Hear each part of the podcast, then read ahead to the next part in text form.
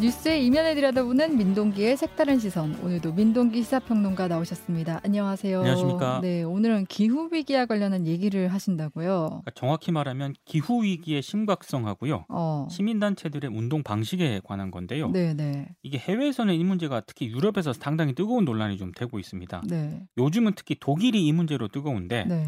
기후 위기 심각성을 주장하는 시위대 때문에 응급 환자가 음. 병원에 늦게 도착을 해서 사망하는 그런 사건이 발생을 했습니다. 음. 그래서 네. 이 시위 방식의 정당성을 두고 찬반 논란이 전개가 됐는데요.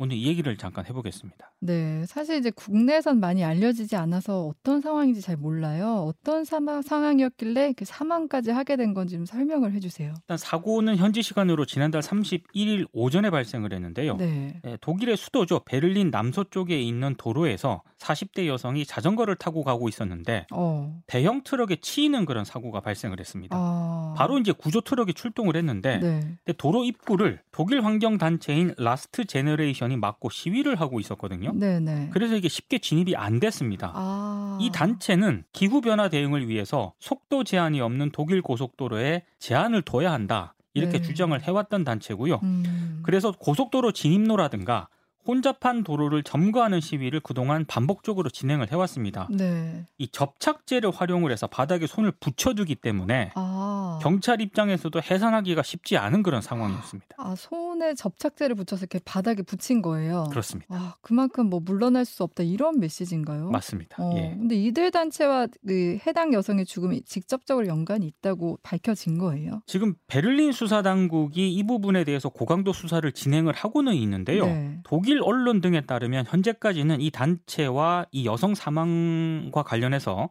직접적인 책임은 좀 없지 않냐 네. 이런 보도가 나오고 있습니다. 이게 음, 왜냐하면 네. 현장에 응급 구조대가 출동을 했잖아요. 네. 근데 구조 트럭의 진입 여부와 해당 여성의 사망이 큰 관련이 없다 이렇게 음. 판단을 했기 때문인데 네.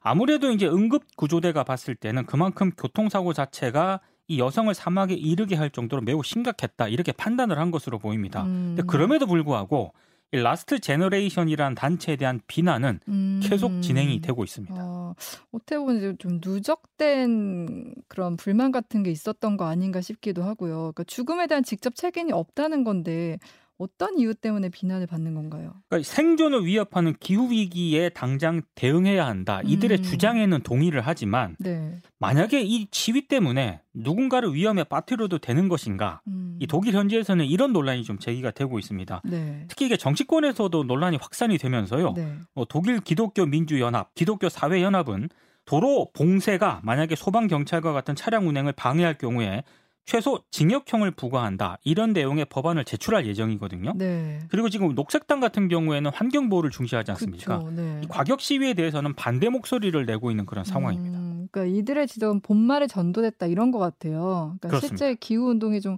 과격해지고 있는 양상이죠. 그렇습니다. 네. 근데 이유가 있습니다. 네. 아, 왜냐하면 이게 실제로 어느 정도로 과격해지냐면 네. 사례만 몇 가지 좀 소개를 해드리겠습니다. 네. 네. 기후 활동가들이 현지 시간으로 지난 5일 네덜란드 암스테르담의 시폴 공항이라고 있거든요. 네. 여기를 점령하고 개인 제트기들의 이- 이륙기를 이륙을 방해를 했습니다. 아. 이게 왜냐하면 항공기 같은 경우에 기후 위기를 심화하는 주범 가운데 하나로 꼽히고 있거든요. 아. 특히 개인 제트기가 문제인데 아. 소수만 태우고 이동을 하기 때문에 효율이 굉장히 낮은 데다가 음. 일반 여객기를 사용하면 줄일 수 있는 온실가스를 대량으로 방출하고 있다. 음. 이런 비판을 많이 받아왔습니다. 네. 그래서 환경운동 단체 관계자들이 암스테르담 시폴 공항을 막아선 건데요. 네. 이것 때문에 유럽이 한때 떠들썩하기도 했습니다. 음. 그리고 이탈리아에서도 역시 환경 운동가들이 로마의 도로를 점거하는 시위를 하다가 어. 경찰에 연행이 되기도 했는데요. 네. 이들은 화석 연료 사용에 반대하는 플래카드를 들고 도로에 주저앉아서 교통을 마비시키는 방식으로 시위를 벌였습니다. 네. 그러다가 출근을 해야 되지 않습니까? 어, 그게. 운전자들이 차에서 내려서 음. 이 환경 운동가들의 멱살을 잡거나 고성을 지르면서 막 따지고 네. 물리적 충돌까지 발생을 하기도 했습니다. 최근에 명화를 훼손하는 방식 때문에 좀 이슈가 되기도 했었어요. 이 외신에 이제 이게 굉장히 많이 네, 소개가 됐습니다. 같이 소개가 됐죠. 네. 네, 독일 포츠담에서 지난달 23일인데요. 인상파 화가인 클로드 모네의 작품에 으깬 감자를 끼얹는 방식의 시위를 벌였습니다. 네. 뭐라고 주장을 했냐면 우리는 기후 위기를 맞고 있다. 음. 우리가 우려해야 할 건 그림이 아니다. 이렇게 주장을 했고요. 네. 그리고 지난달 14일에 한 환경단체는 영국 런던에서 네. 빈센트 반 고흐의 작품에 토마토 수프를 끼얹는 시위를 벌이기도 했고요. 음. 이러다 보니까 네. 네덜란드 헤이그 법원이 지난달 27일에 네덜란드 화가 요하네스 페르메이르라는 화가가 있거든요. 네.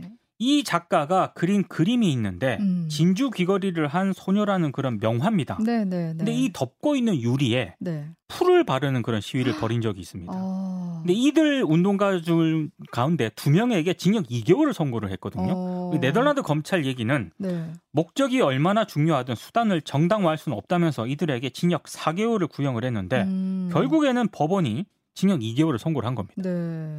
이게 사실 뭐 이렇게 그만큼 절박감은 알겠는데 오히려 좀 반감을 살 수도 있겠다 생각이 드는데 왜 이렇게 과격한 시위를 벌이는 거예요? 몇 가지 이유가 있는 게요. 지난 네. 6일부터 이집트에서 제27차 유엔 기후 변화 협약 당사국 회의가 지금 열리고 있거든요. 네. 그러다 보니까 과격한 캠페인 방식을 통해서 언론의 주목을 받고 기후 위기의 심각성을 알리겠다. 아마 네. 이런 의도가 좀 있는 것 같아요. 음. 이번 총회에서는 뭐 지구 온도 상승을 1.5도로 제한하기 위한 각국의 온실가스 감축 목표 이행 상황을 점검을 하고 앞으로 과제들이 논의될 예정인데 네. 아무래도 이런 중요한 그 행사가 있다 보니까 자, 지구 위기가 이렇게 심각하다 이런 점을 좀 강조를 한 것으로 보입니다. 음, 근데 이런 방식이라면 역효과가 날 것 같은데 이들 단체 입장은 어때요? 누군가 기분을 상하지 않게 하는 완벽한 시위는 없다 이런 어... 입장이고요. 특히 자신들의 퍼포먼스보다는 뭘 요구하는가를 좀 들어달라 이렇게 음. 얘기를 하고 있습니다. 그리고 네. 자신들이 공격한 것은 예술이 아니라 정치권과 언론 우리의 무관심이라는 점을 아, 강조를 하고 있고요. 네네. 네. 실제로 그 토마토 수프가 던져진 반고 그림이 있지 않습니까? 네. 이건 액자로 보호를 하고 있기 때문에 그림 자체는 훼손이 되지 않았습니다. 아, 다행이네요. 네. 네. 그러면서 이들이 주장하는 건 네. 세계는 기후 재앙을 맞았는데 우리는 대부분 음. 그림에 으깬 감자나 토마토 수프가 묻은 것을 두려워한다. 음. 인류가 정말 두려워해야 하는 것은 네. 기후 위기의 심각성이다. 이렇게 음. 얘기를 하고 있습니다. 그러니까 이들이 던지는 메시지도 이제 중요하고 또 우리가 관심을 잘 안 가진 면에 대해서는 좀 반성을 해야겠다는 생각이 드는데 또 이렇게 과격한 시위를 하는 게 맞나 뭐 이런 생각이 들긴 해요. 그래서 유럽에서도 이게 네. 찬반 논쟁이 굉장히 심각합니다. 네. 기후 재앙에 직면한 운동가들의 절박한 심정을 충분히 이해한다. 네. 그런데 이들이 운동하는 방식에는 솔직히 충격을 받았다. 음. 이러면서 등을 돌린 사람들도 아. 적지 않고요. 네. 그런데 이렇게 주장하는 분들도 있습니다. 소중한 작품이 공격받는 걸 보니까 기분이 어떠냐? 네. 지구가 공격받는 건 그럼 괜찮느냐? 음. 인류의 미래를 죽이는 화석 연료를 당장 금지하라. 음. 이렇게도 주장하는 분들이 있거든요. 네. 최근에 한겨레에 해양환경단체 Sea Shepherd라는 단체가 있거든요. 네. 여기 활동하고 있는 김한민 작가가 칼럼을 기고했는데 네. 이런 내용이 있더라고요. 누가 루브르 박물관에 포클레인 끌고 들어가서 작품을 박살낸다면 당장 감옥에 갈 것이다. 음. 그런데 전 세계 바다와 밀림에선 그런 일이 지금 다반사로 일어나고 있는데 처벌은커녕 커녕 오히려 정부 지원을 받고 있다. 아... 그러면서 던지는 질문이 수많은 동식물이 인간의 끝없는 개발 행위 때문에 파괴가 되고 있는데 네. 이런 만행에는 왜 경악하지 않는가 아... 이렇게 얘기를 하더라고요. 그러니까 저 또한 이제 과격한 시위 방식에는 동의를 안 하는데, 네. 근데 이들의 행동을 그냥 과격하다 이렇게 비판으로만 치부하기에는 음. 또 우리가 직면한 기후 위기가 심각한 것 또한 또 사실이거든요. 네. 물론 저도 심각성을 피부로는 느끼지 못하고 그쵸. 있습니다. 네. 그래서 제가 생각하는 방식은 이들의 시위가 좀 과격해지지 않도록 하는 게 좀 현실이잖아요. 네. 이게 중요한 문제 아니겠습니까? 그러면 처벌을 강화하는 그런 방식보다는 계속 지체되는 기후 위기 있지 않습니까? 네. 여기에 대해서 각국 정부들이 좀 더 적극적인 대응을 모색하도록 압박을 가하는 게 음... 오히려 이들의 어떤 과격 시위를 줄이는 방법이 아닐까. 네. 그리고 그럴 때 이들에게 좀 설득이 가능한 게 아닐까 음. 이런 생각을 좀 해보게 됐습니다. 네, 아, 참 딜레마인 것 같아요. 저는 이번 거 보면서 우리나라에서 지금 논란이 되는 게 그 전국 장애인 차별 철폐연대 시위잖아요. 그렇죠. 네, 예. 그러니까 이분들의 절박함이 이해되면서도 이게 반복되다 보니까 시민들이 굉장히 불편해하고 그렇죠. 불만이 많이 나와서 오히려 역효과가 나는 것 같다는 생각도 드는데 문제는 말씀하신 대로 그만큼 정책 위반자들이나 이런 분들이 관심을 가지고 대응을 마련해야 되는데 그게 사전에 안 돼서 이렇게 된 거 아닌가 좀 씁쓸하기도 하고요. 네. 저도 이게 그러니까 사실 전장현 시위만 하더라도요. 제 주변에도 지하철로 출퇴근하시는 분들이 많거든요. 네. 충분히 주장하는 바는 뭔지 알겠는데 음. 본인이 이제 불편하니까 네. 굉장히 좀 이게 정당한가 이렇게 얘기를 하시는 분들이 있습니다. 근데 네. 저는 사실 이 대목에 있어서 언론이 그래서 저는 중요하다고 생각을 합니다. 음. 그러니까